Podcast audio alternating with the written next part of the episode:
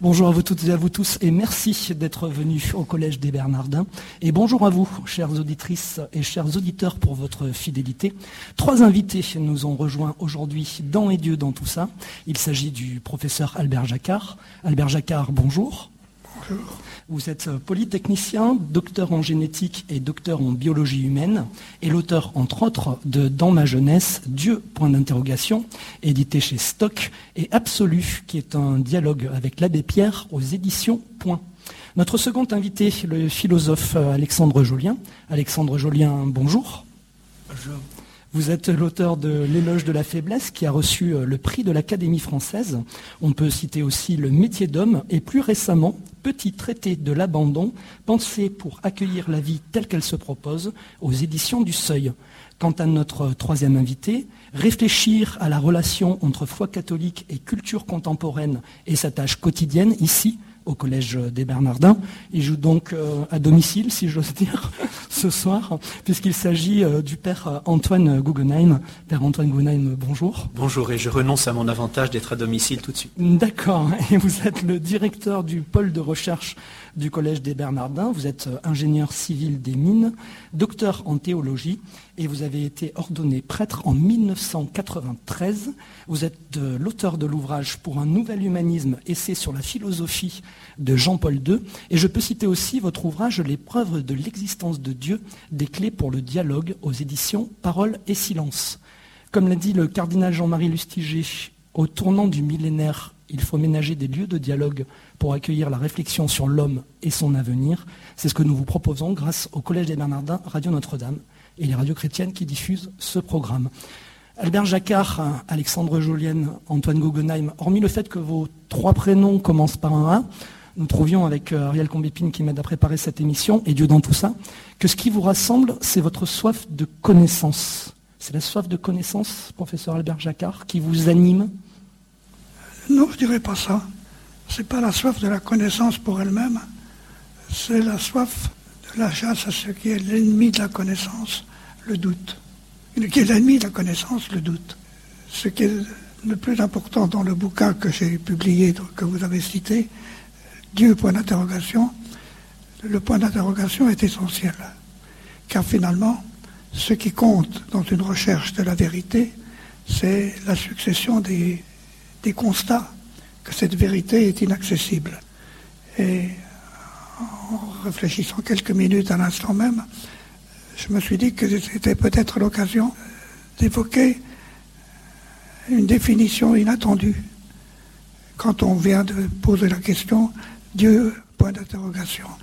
J'ai l'air de partir de, trop loin dans ma réflexion, et pourtant je suis au cœur même de la réflexion sur euh, la divinité, sur la présence de Dieu, etc. Et cette réflexion, elle part d'un constat mathématique. Constat mathématique qui a été particulièrement fait par un mathématicien, John von Neumann, il y a moins de 100 ans, qui avait pris l'habitude de dire à ses collègues à Princeton, est-ce que tu sais compter?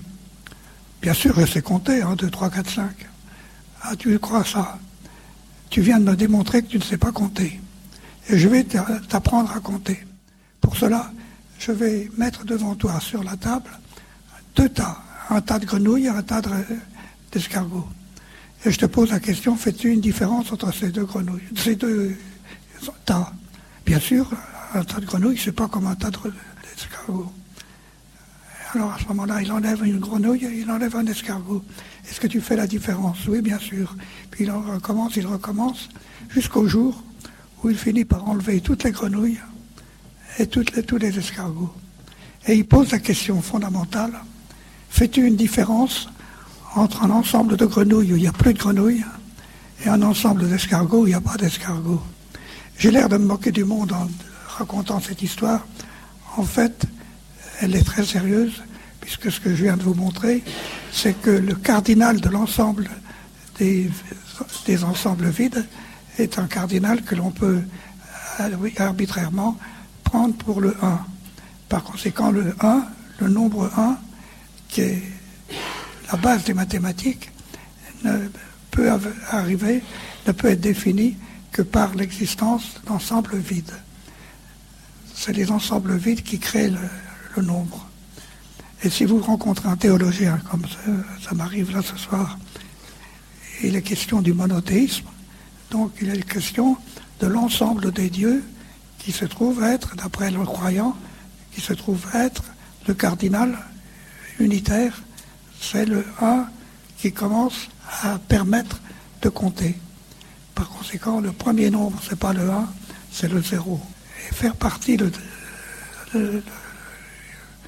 travail de la conscience sur le nombre 1, 0 non pas le 1, permet de développer des réflexions assez étonnantes. J'arrête là mon cours de mathématiques.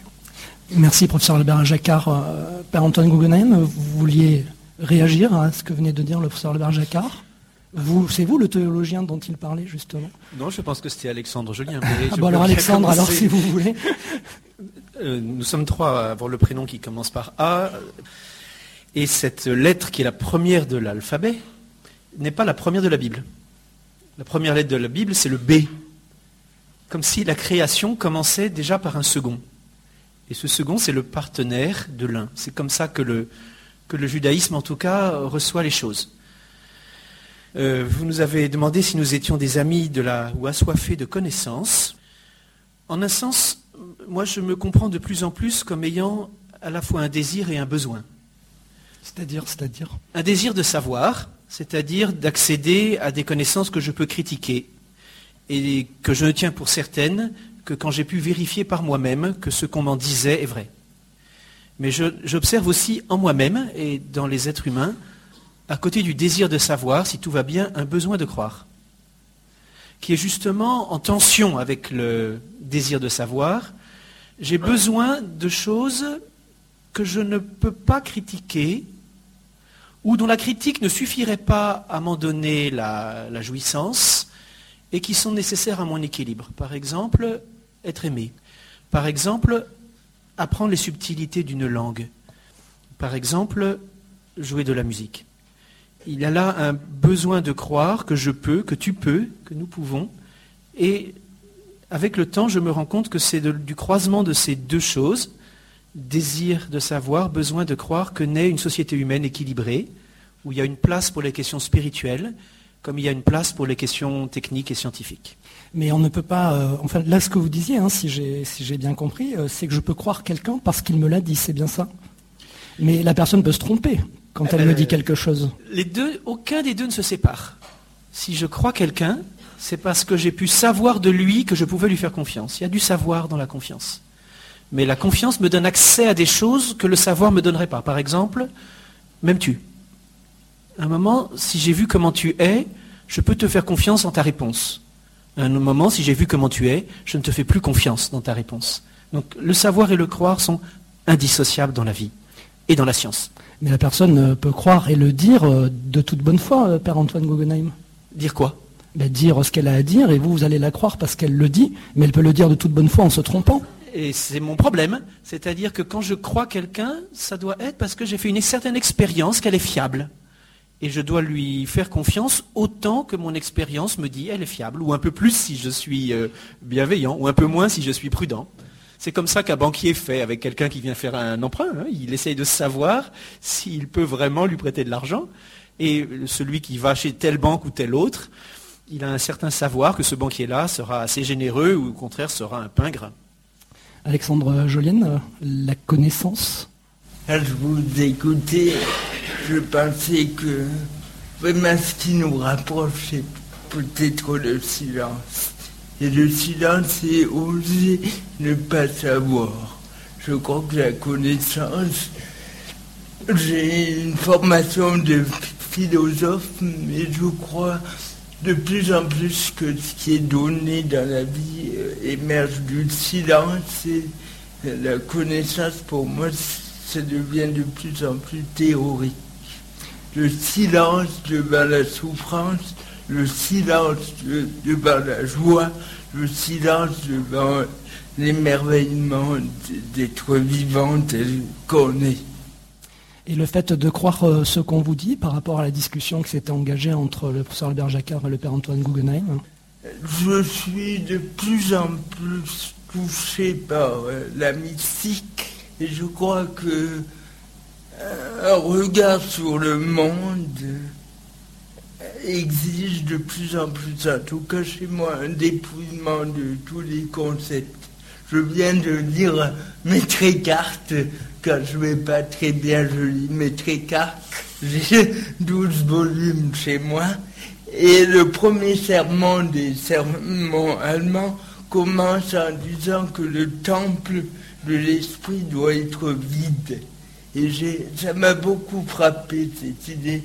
Plutôt que remplir l'âme de connaissances certes utiles, il s'agit peut-être de la vider pour être tel un enfant.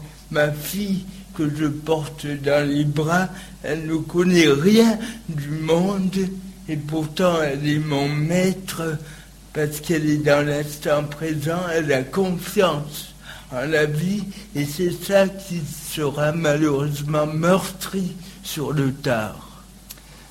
Merci Alexandre Jolienne. Albert Jacquard, euh, dans Dieu point d'interrogation, vous écrivez euh, Si des témoins du miracle de Fatima me disent avoir vu le soleil euh, danser, je peux croire en leurs paroles. Oui, ils ont bien vu ce qu'ils décrivent. Pour autant, je ne crois nullement que l'événement qu'ils racontent a eu lieu, d'autant que le même soleil a été vu au même moment par des millions qui n'ont rien constaté de tel. Je peux croire en la sincérité d'un témoin et ne pas croire le contenu de son témoignage. Fatima que j'ai évoqué ça. Comment est-ce qu'on peut imaginer que le soleil euh, s'est mis à trembler euh, de façon étrange et que ça a été vu par euh, des milliers de personnes? Je suis infiniment persuadé que le soleil n'a pas tremblé du tout, que c'est une illusion d'optique des témoins qui étaient là. Mais au fond, on, a, on prostitue l'effort vers la connaissance en racontant des histoires dont on peut même pas, auxquelles on ne peut même pas croire. Par conséquent, je pense que le rôle du scientifique, c'est de tirer au maximum les conséquences de ces modèles, mais pas pour autant d'employer le verbe, le verbe croire ou euh, prétendre avoir accès à la connaissance. La connaissance, c'est-à-dire la, naissance co-naturelle, est une réalité ou une richesse trop belle pour pouvoir être euh, dilapidée comme euh, elle le fait chaque fois qu'on essaie de douter et qu'on ne le dit pas, qu'on présente le résultat comme quelque chose d'affirmatif alors que ça ne l'est pas. Le pire, c'est au nom de la vérité prétendre que le doute est néfaste. Le doute est ce qu'il y a de plus positif dans la, la richesse, c'est les doutes que l'on garde en soi. Et le jour où ce doute se transforme en réalité, on est un peu déçu. Merci, euh, professeur euh, Albert Jacquard. Euh, le doute est la science, en fait. Je pourrais résumer ainsi, Alexandre Jolienne et Père Antoine Guggenheim. Ben, c'est ça qui est, très émouvant euh, pour les êtres humains que nous sommes, qui sont moins scientifiques d'exercice et de formation peut-être qu'Albert Jacquard. C'est votre capacité à, à la fois à manier les, équations, euh, les concepts, euh, bref, les réalités du monde des mathématiques et des sciences en général, et à en tirer sans faire de court-circuit avec qui ne serait pas correct au plan de la science, à en tirer des leçons de sagesse pour tous. Et en particulier, c'est ce que j'ai aimé dans l'équation du, nénuphar, qui est pour moi un grand livre, pour ceux qui sont à l'école et qui ont besoin qu'on leur montre que dans tout ce savoir, il ne s'agit pas simplement de se remplir la tête d'équations euh, inutiles, inutiles pour la plupart des moments de la vie et inutiles pour la plupart des existences humaines, mais qu'il s'agit d'une école qui peut aussi servir à analyser des phénomènes profonds de l'existence. Et ça, moi, je trouve que euh, c'est formidable d'avoir un scientifique qui peut faire ça. Et alors quand en plus, dans un livre que vous avez intitulé Dieu pour une interrogation, vous vous servez de tout cet élan qui est en vous et de, la, de votre vie, parce que c'est là aussi qui, ça force le respect aussi, c'est-à-dire que vous ne parlez pas qu'à partir de, de votre statut d'universitaire, mais à partir de votre existence.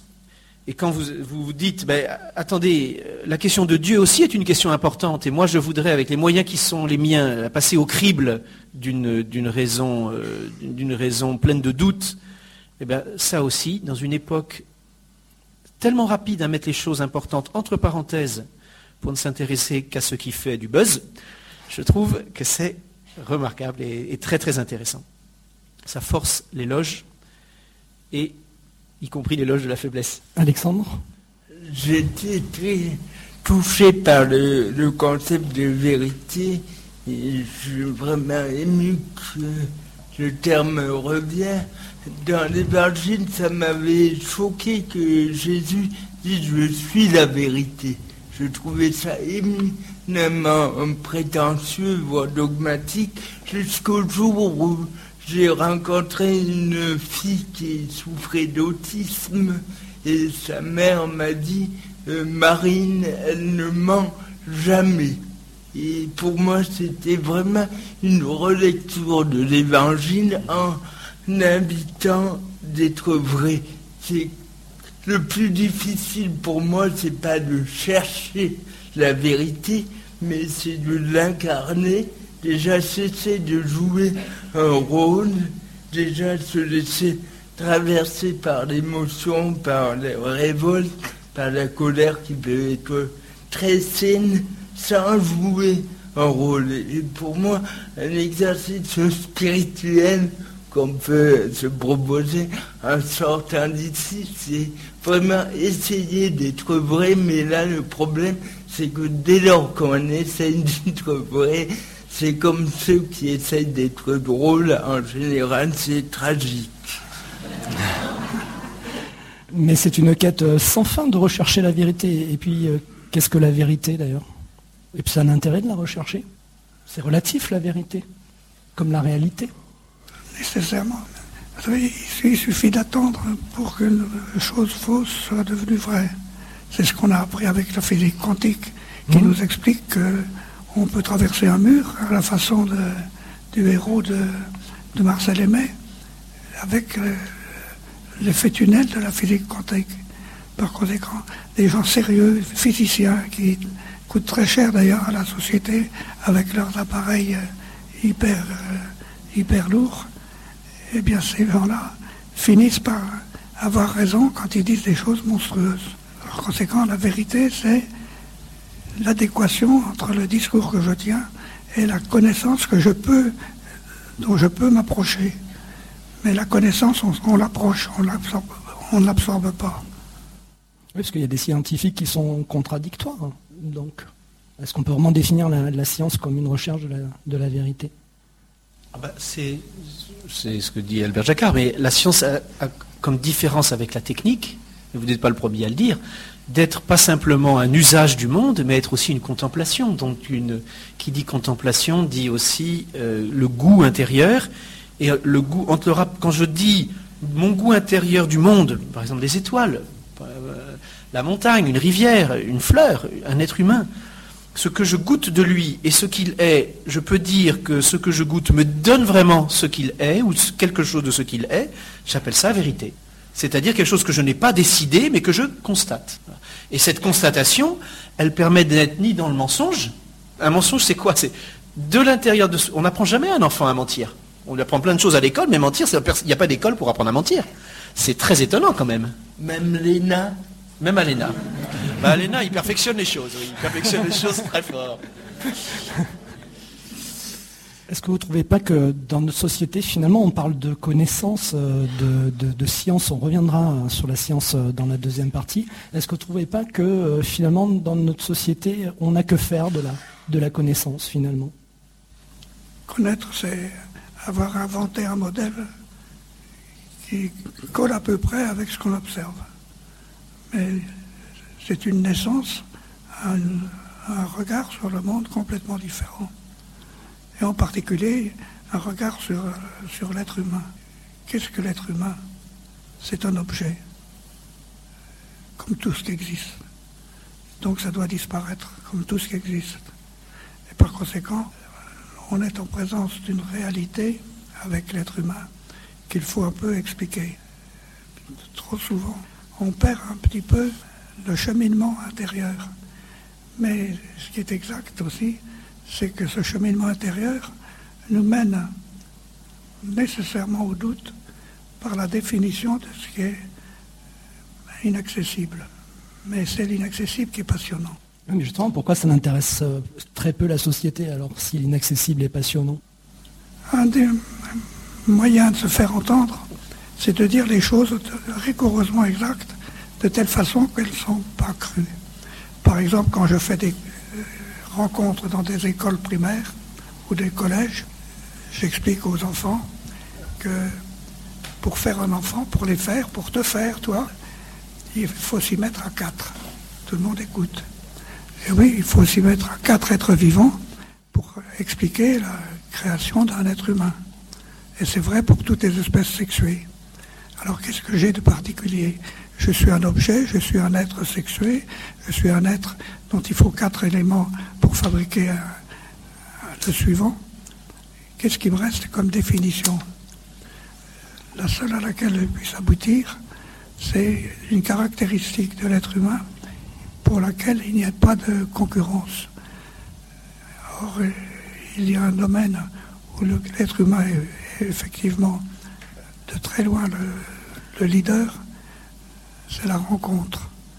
La rencontre des êtres humains les uns avec les autres. Et en tirant sur ce fil rouge, on aboutit au constat que la construction de chaque être humain est le résultat des rencontres qu'il a faites. Ce qui compte dans mon parcours, je peux le dire au bout de 86 ans. C'est l'ensemble de ce que j'ai rencontré. J'ai rencontré des objets, j'ai rencontré des animaux, mais surtout j'ai rencontré des humains. Et du coup, on peut tenter d'expliquer la participation de l'être humain à la réalité, on peut tenter de le définir comme euh, la réalisation faite par la nature. Autrement dit, l'humanité a été faite au départ comme une série d'objets. Ce sont des, des gamètes, ce sont des cellules, etc. C'est déjà bien complexe, c'est magnifique, mais ce n'est rien par rapport à la complexité qui jaillit de la rencontre des êtres humains les uns avec les autres. mais surtout, euh, fini, et surtout, la, la, rencontre des autres lui a permis de devenir lui-même. Si bien que on aboutit à cette définition, que la définition de chacun, c'est le résultat des rencontres qu'il a faites. Ce que je suis, c'est ce que tu m'as aidé à devenir. Je vous laisse réagir quand même. Mais... Bah, si, le sujet est la connaissance, je pense qu'on peut encore dire une chose qui rappellera à, beaucoup d'entre nous des expériences vécues, qu'on emprunte plutôt au poète, Goethe ou, Claudel comme on veut, c'est-à-dire qu'une expérience très forte euh, est comme un nouveau début dans la vie, un nouveau début d'existence. Goethe disait que tout homme naît deux fois, une deuxième fois quand il vient à Rome. Pour un Allemand, c'est un rêve euh, vers le sud assez, ancien. Connais-tu le pays où les, citrons fleurissent? Et chacun de nous a fait ces expériences de rencontres humaines, ou pourquoi pas de, pour un savant d'une grande découverte, ou d'un paysage euh, sous-marin, ou que sais-je, dans laquelle il, il s'est laissé enfanter une deuxième fois, et le mot enfanter me semble euh, juste. Les médiévaux disaient que la connaissance se porte, s'enfante comme c'est un verbe qu'on enfante comme on enfante un enfant. C'est le même mot quand on dit que la Vierge Marie conçut son Fils, qui est le Verbe de Dieu, et quand une intelligence conçoit, comprend, s'approprie et en même temps se désapproprie pour laisser quelqu'un exister en lui, quelqu'un d'autre exister en moi. Le mystère de la connaissance, c'est un mystère d'unité et d'altérité. C'est ça qui fait que nous ne sommes pas des blocs les uns vis-à-vis des autres. Et ça, je trouve que ça mérite d'être dit et partagé à une époque de fait où il faut sauver cette belle chose qu'est le désir de connaître. On en reparlera dans la relation à l'autre dans la deuxième partie. Alexandre, quelques mots si vous le souhaitez avant qu'on clôture la première partie de l'émission Je me réjouis qu'un scientifique réhabilite si besoin était la, rencontre. C'est magnifique. Et pour cela, il n'y a de nouveau pas d'école et pas de mode d'emploi. Je crois qu'aujourd'hui, on veut tout protocoler. Et, le philosophe Lévinas disait rencontrer l'autre, c'est être tenu en éveil par une énigme. Et puissions-nous avoir chaque matin cette pensée lévinassienne en nous réveillant à côté de nos proches? Merci. Euh, notre première partie euh, s'achève. Merci professeur Albert Jacquard. Vous êtes l'auteur des Hommes et leurs gènes chez Flammarion. Merci Père Antoine Guggenheim. Je rappelle votre ouvrage pour un nouvel humanisme, essai sur la philosophie de Jean-Paul II. C'est aux éditions Parole et Silence. Et merci Alexandre Jolienne. Vous êtes l'auteur du Petit traité de l'abandon édité euh, chez Seuil. Je vous propose de nous retrouver la semaine prochaine dans Dieu dans tout ça pour la seconde partie de notre rencontre. Merci. Bonjour à toutes et à tous et bienvenue dans la seconde partie des dieux dans tout ça en public au Collège des Bernardins, toujours en compagnie de nos trois invités, le professeur Albert Jacquard. Professeur, euh, bonjour. C'est comme un bonjour, en fait. bonjour professeur. Vous êtes polytechnicien, docteur en génétique et docteur en biologie humaine et vous êtes l'auteur de Dans ma jeunesse, petit abécédaire de culture générale et absolu où vous dialoguez avec l'abbé Pierre aux éditions Point. Père Antoine Guggenheim, bonjour. Bonjour. Vous êtes directeur du pôle de recherche du Collège des Bernardins, vous êtes ingénieur civil des mines, docteur en théologie, et vous avez été ordonné prêtre en 1993. Vous êtes l'auteur de l'ouvrage pour un nouvel humanisme, essai sur la philosophie de Jean-Paul II aux éditions Parole et Silence, et du livre Les preuves de l'existence de Dieu, des clés pour le dialogue. Alexandre Jolienne, bonjour. Vous êtes philosophe et vous êtes l'auteur de L'éloge de la faiblesse. Je peux citer aussi Le métier d'homme et plus récemment Petit traité de l'abandon, pensé pour accueillir la vie telle qu'elle se propose et c'est aux éditions du Seuil. J'aimerais qu'on a parlé de la connaissance euh, dans la première partie de l'émission la semaine dernière. Je souhaiterais là en venir euh, à la science et à, ce, à ce que devrait être ou à ce qu'elle est plutôt euh, la science aujourd'hui. Le Monde du 25 mai 2011 posait la question recherche sur l'embryon humain, business ou santé publique? L'embryon humain, est-ce qu'il est humain ou est-ce qu'il ne l'est pas encore? On dit l'embryon humain déjà. Au fond, le problème de l'embryon face au bébé, c'est qu'on ne sait pas à quel moment on change de nature. Au départ, il y a des ovules et des spermatozoïdes.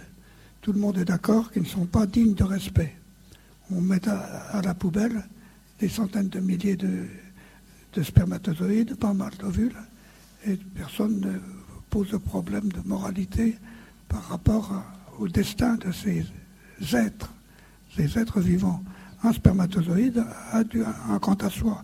C'est pas n'importe quoi. Un ovule, c'est pas n'importe quoi. Il a un comportement. Il a probablement des refus de rencontres ou des attirances.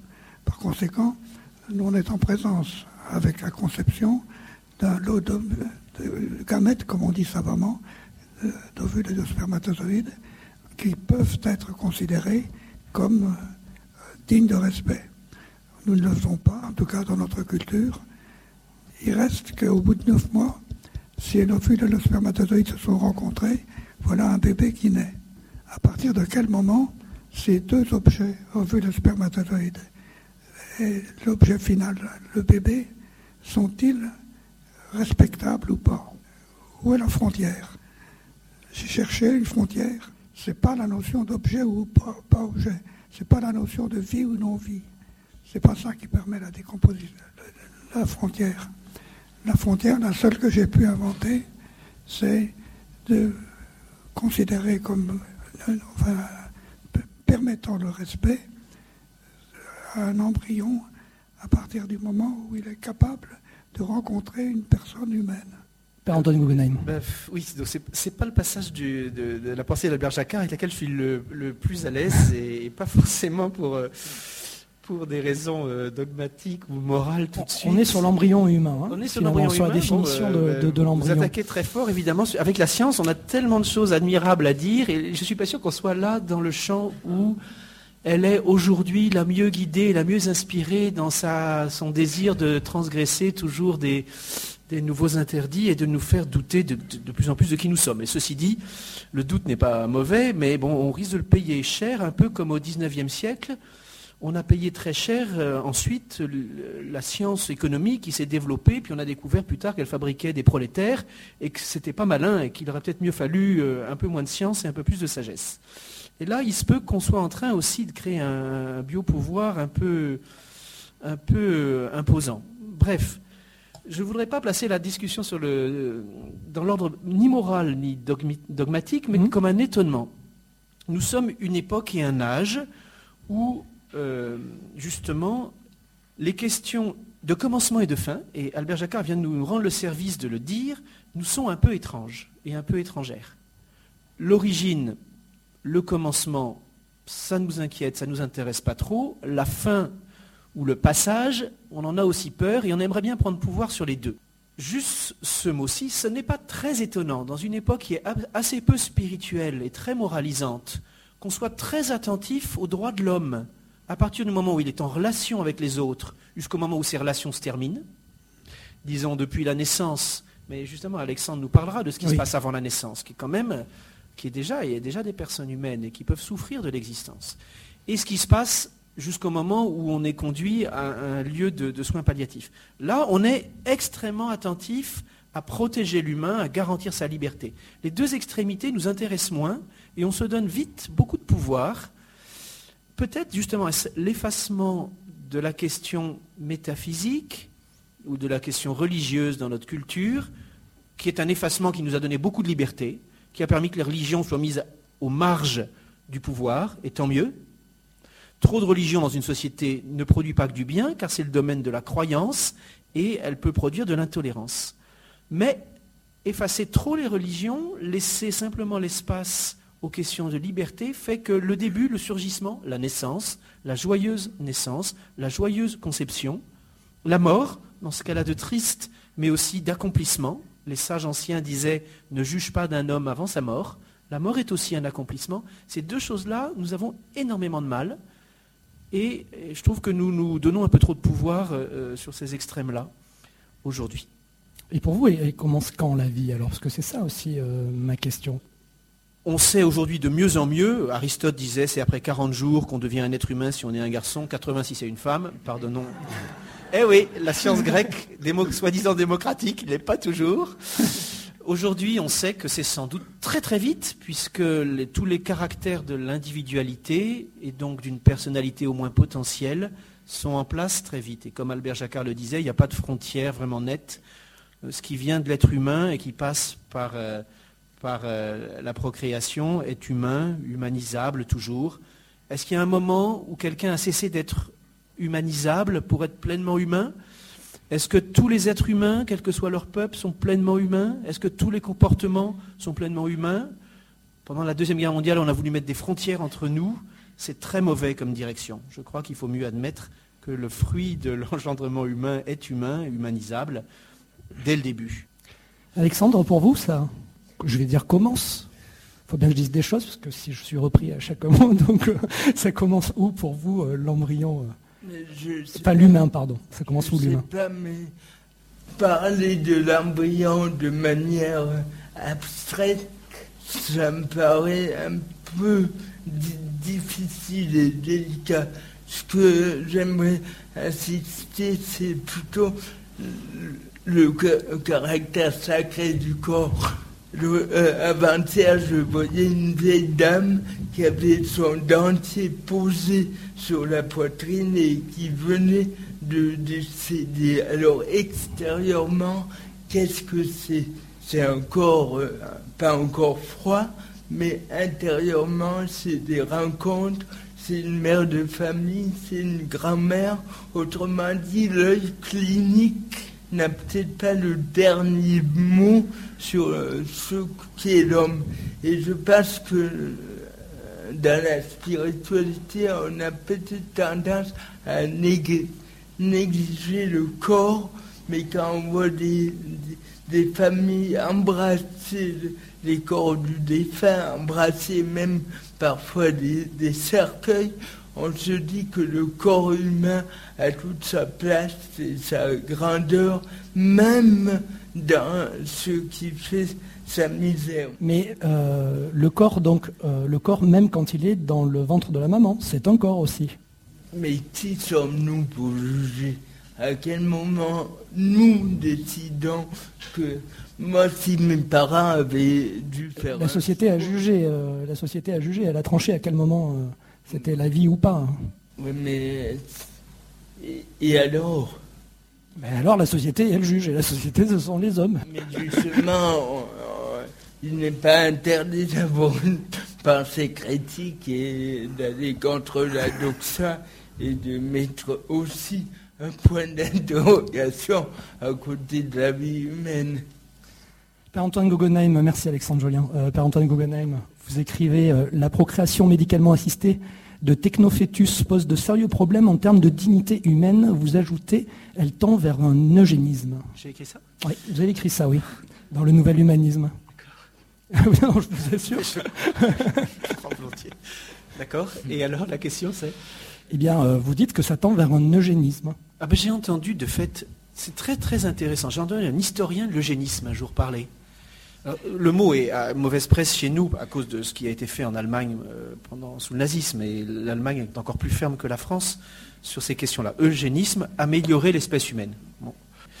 La question qui est très difficile pour nos pays, c'est euh, la liberté de la recherche scientifique, qui est nécessaire, mais qui va, euh, liberté demande aussi responsabilité et, conscience, et aussi l'extrême euh, ductilité, l'extrême abondance des désirs humains et, en même temps des, vrais, malheurs ou des troubles ou des, injustices à, à réparer. Et la science, la médecine en particulier, ont toujours cherché à améliorer la condition humaine. Alors sur la question de l'embryon, on est dans un conflit de droits et de devoirs entre les parents et l'enfant. Et ce conflit de droits et de devoirs, nous avons tendance depuis un certain nombre d'années à le trancher un peu systématiquement en faveur de ceux qui ont le droit de vote, les parents. Ben, ça pose une question euh, très difficile à la démocratie. Comment on donne en démocratie un droit de vote à ceux qui ne sont pas citoyens? Comme il y a conflit de droits, il n'y a pas de raison d'ignorer une partie des droits, soit les droits des femmes qui ne se sentent pas de garder un enfant, soit les droits de l'enfant à qui on ne donne pas la parole. Alexandre, pour vous, la, science, elle tend vers... euh, merci, hein, Père Guggenheim. Euh, La science, euh, Alexandre Jolienne, elle tend aussi, en ce moment, vous trouvez, un certain eugénisme? Je ne parlerai pas d'eugénisme, mais simplement il y a une pression à la réussite qui est partout. Et quand je j'amène mes deux enfants à l'école, je vois aucune personne handicapée en classe. Et je me dis que la pression sociale est, est très forte pour exclure tout ce qui diffère, et Albert Jacquard a fait l'éloge de la différence, tout ce qui est différent ou singulier est exclu du système, et ça c'est c'est grave à mon avis. On ne veut plus voir les handicapés, entre autres, dans notre société. Il me semble que pas mal des difficultés qu'on rencontre en discutant ouvertement, comme nous le faisons, tient à ce qu'on n'a pas défini au départ le concept de vie. Qu'est-ce que la vie? J'aime bien me rapporter au dictionnaire en six volumes de Robert, qui dit la, la vie, c'est le, propre des êtres qui sont nés, qui ne sont pas déjà morts. Donc le dictionnaire définit la vie par la mort. Et du coup, ayant redéfini la vie comme ce qu'il y a de spécifique à toi et à moi, on va pouvoir peut-être accepter qu'il y a aussi un choix qui n'a pas d'être vivant ou non vivant, mais le choix d'être euh, dans le bien ou dans le mal sans avoir pu les définir. Et au fond, cela donne vision d'une humanité dont la tâche est de se cons- construire elle-même. Du coup, je vais être obligé de dire un peu du mal du créateur, ou plus exactement, concept de création. Il paraît, mais je n'ai pas assez bien étudié ça, que c'est dans l'évêque de, de Tunis, là, Saint, Saint Augustin. A dû nous fourvoyer en insistant trop sur l'existence d'un être supérieur en qui on, déposerait ce que nous avons comme, comme désir, comme besoin. Qu'est-ce qui vous gêne dans le concept de création finalement, Albert Jacquard? La notion de bien et de mal. C'est ça, c'est la notion de bien et de mal, ou le fait aussi qu'on pense qu'il y a un créateur ou que certains pensent qu'il y a un créateur? Ou la notion de bien et de mal Le fait aussi que du point de vue logique, ça ne tient pas debout. Ça ne tient pas debout. C'est-à-dire? Tous mes efforts pour comprendre quelque chose ne servent à rien si j'admets que tout a déjà été dit par des gens que je ne remets pas en cause, comme Saint Augustin. Je préfère les remettre en cause, quitte à me retrouver tout nu, ça évidemment. Je suis tout nu, je n'ai aucune, aucune branche à laquelle me raccrocher. Mais au moins, j'ai ma logique interne. Ça me suffit peut-être. Concept de création, euh, Père Antoine Gounaïm ou Alexandre euh, Julien? Père Antoine. Bah, je commence, mais c'est un des plus beaux qui soit de fait. C'est un des plus beaux qui Le concept de création, vous Bien sûr, le principe de, de, création et créateur, parce que c'est d'être porté dans l'existence, de recevoir tout ce qu'on est soi-même. Et c'est arrivé dans le monde de l'Antiquité, qui était un monde découragé, à bout de souffle, où il fallait se libérer du corps. L'âme était immortelle quand elle mourait au corps. Ça a affirmé la dignité du corps et de la création, tout entière. Ça a permis de libérer l'homme de la peur d'être pris dans un destin. Alors que ça puisse être euh, considéré comme impossible à mettre en équation, ça n'est pas, ça n'est pas gênant. Il ne s'agit pas de le mettre euh, en équation comme la philosophie a voulu le faire. Je crois qu'Albert Jacquard a entièrement raison que, ça ne doit pas empêcher l'élan de la science qui cherche les lois de l'univers et qui cherche à les remonter dans le passé, ben, ça n'a presque aucun rapport. Bien sûr que l'homme doit chercher à ausculter ce cosmos fantastique dans lequel nous sommes. Jusqu'ici, ce qu'elle dit est plutôt euh, euh, rend la création moins impossible que dans le monde grec, où elle n'avait rien à voir avec le, monde grec, qui était un monde perpétuel, euh, simplement en progrès vers Dieu, mais dont la matière mettait le monde à distance de Dieu. Non, la, création chrétienne apporte à l'existence à la fois un sentiment de dépendance absolue, tout ce que j'ai, je tiens de toi, et en même temps de reconnaissance absolue, tu me donnes, puisque tu me donnes tout, et donc tu me l'as donné, et donc je peux même te nier en face, je, suis obligé à rien, c'est vraiment, euh, quelque chose d'assez formidable, d'assez magnifique. Alexandre, euh, Julienne, vous voulez réagir sur la création? Mais la, création, c'est pas un truc qui advient une fois pour toutes et l'affaire est réglée. Euh, je pense que pour le croyant, on est recréé à chaque instant et on meurt et on revit à chaque seconde chaque jour on, est neuf. C'est pas un truc euh, qui a pété un bon coup et tout est organisé prévu d'avance. Ça, ça, ferait insulte au créateur, à mon avis. De nouveau, c'est un mystère. Le mystère, c'est quelque chose euh, qui vous pose question, euh, Albert Jacquard. Mystère, c'est un nom qu'on plaque sur ce que l'on n'a pas compris.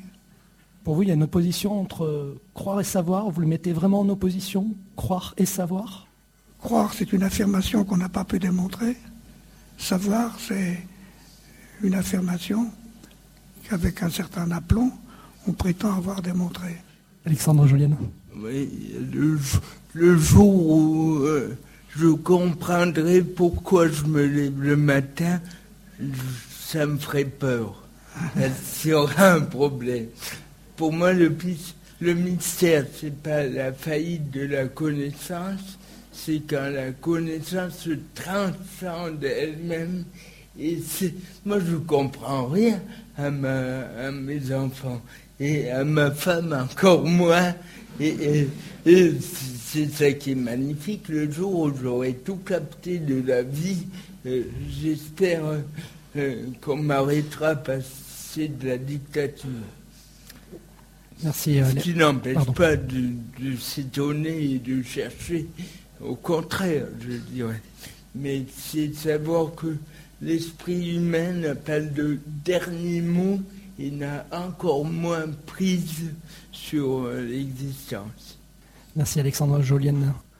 Père Antoine Guggenheim, c'est un mot pour conclure, et Alexandre Jolienne bah, si, c'est pour conclure, j'aimerais revenir vers un, très beau mot que les, que les scientifiques euh, honorent, mais à mon avis que d'autres ont le droit d'employer dans, un sens différent. On le mot démonstration. Dans le mot démonstration, j'entends montrer, et dans preuve, j'entends éprouver éprouver la vérité, éprouver la bonté, éprouver le mystère, éprouver l'interrogation, éprouver le doute. Et je pense que la preuve comme la démonstration sont des choses trop sérieuses et trop humaines, dont on a trop besoin pour vivre aussi. On a besoin du doute, mais aussi on a besoin de ce que l'on peut, ce sur quoi on peut s'arrêter et pour aller ailleurs, pour pouvoir bâtir, pour pouvoir intérioriser. Et je voudrais finir par un éloge de l'idée de preuve et l'idée de démonstration dans la vie quotidienne. Le concept de preuve de l'existence de Dieu, c'est ça? Aussi, parce que ce sont des choses dont on a, dont on a besoin et qui ont une valeur. On disait, euh, Clémenceau disait-il que la, guerre est une affaire trop sérieuse pour la laisser aux militaires. Je dirais volontiers que la, preuve est une affaire trop sérieuse pour la laisser aux seuls scientifiques. Non pas qu'il n'ait pas le droit d'avoir des preuves scientifiques et contre lesquelles on a à donner que des critiques scientifiques, mais l'existence humaine admet aussi d'autres types de preuves qui ne se partagent pas, qui n'ont pas la même force universelle que les preuves scientifiques, mais sur lesquelles on peut bâtir des petits morceaux de sa vie pendant un moment et puis en changer après. Merci Père Antoine Guggenheim. Un mot, Alexandre Jonian, si vous voulez conclure, puisque... Il n'y a rien à conclure, mais enfin tout est dit, j'allais dire. Si tout est dit, merci à vous, merci professeur Albert Jacquard, euh, Père Antoine Guggenheim et Alexandre Jolienne d'avoir participé à Et Dieu dans tout ça. Je rappelle pour ceux qui veulent prolonger nos entretiens, quelques-uns de vos ouvrages Mon Utopie, Moi et les autres, Initiation à la génétique par Albert Jacquard chez Point, Père Antoine Guggenheim pour un nouvel humanisme, essai sur la philosophie de Jean-Paul II et les preuves de l'existence de Dieu, des clés pour le dialogue. Les deux ouvrages sont édités chez Parole et Silence.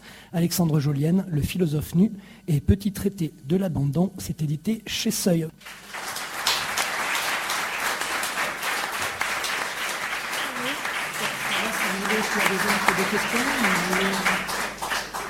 On va donner si vous avez encore un petit peu. Alors, j'en profite pour, euh, donner, pour donner une, un peu les pavés dans la mare. On a parlé une seule fois, je crois, de la foi. C'est un mot qui me pose problème. J'ai l'impression que la foi, c'est l'inverse de, la connaissance. Si bien qu'un argument qui me laisse pantois, c'est la faible durée des religions. Est-ce que la foi, elle s'oppose à la raison pour vous? Oui. Elle complète ça inutilement. La foi, c'est ce que l'on rajoute à la raison. Je pense qu'Albert Jacquard a raison. Le mot foi, tel qu'on le comprend, s'oppose au mot raison, tel qu'on le comprend. Vous avez entièrement raison. Quand Jean-Paul II a écrit son encyclique, c'était en latin que ça s'entendait, et là c'était différent, parce que fides et ratio sont des mots qui ont une histoire commune, mais avant le XVe siècle. Depuis le XVe siècle, foi et raison, euh, c'est deux mots qui, qui signifient des choses très différentes. Il se trouve que euh, dans la faculté de théologie, ici, je suis responsable du troisième cycle, le cycle où il y a les doctorants. Ça, c'est des chercheurs, doctorants en théologie. Et l'autre jour, pendant deux heures, on a discuté sur ce thème-là. Comment est-ce que tu dirais aux gens d'aujourd'hui ce que tu entends par le mot foi? Comment tu dirais dans des mots où ils ne diraient pas, bon ça c'est leur truc, ils en parlent, ils ne savent pas le définir et ils ne savent surtout pas nous expliquer ce qu'ils veulent dire par là.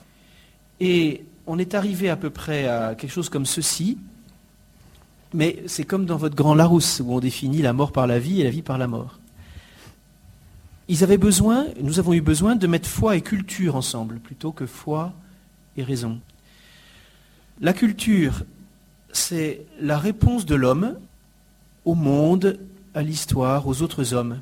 Ce qui naît dans l'homme, dans l'humanité, dans les peuples, quand ils sont confrontés à la géographie, à l'histoire, aux relations humaines, aux événements.